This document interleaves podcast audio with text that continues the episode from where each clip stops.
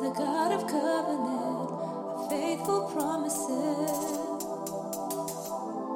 Time and time again, you have proven you do just what you say.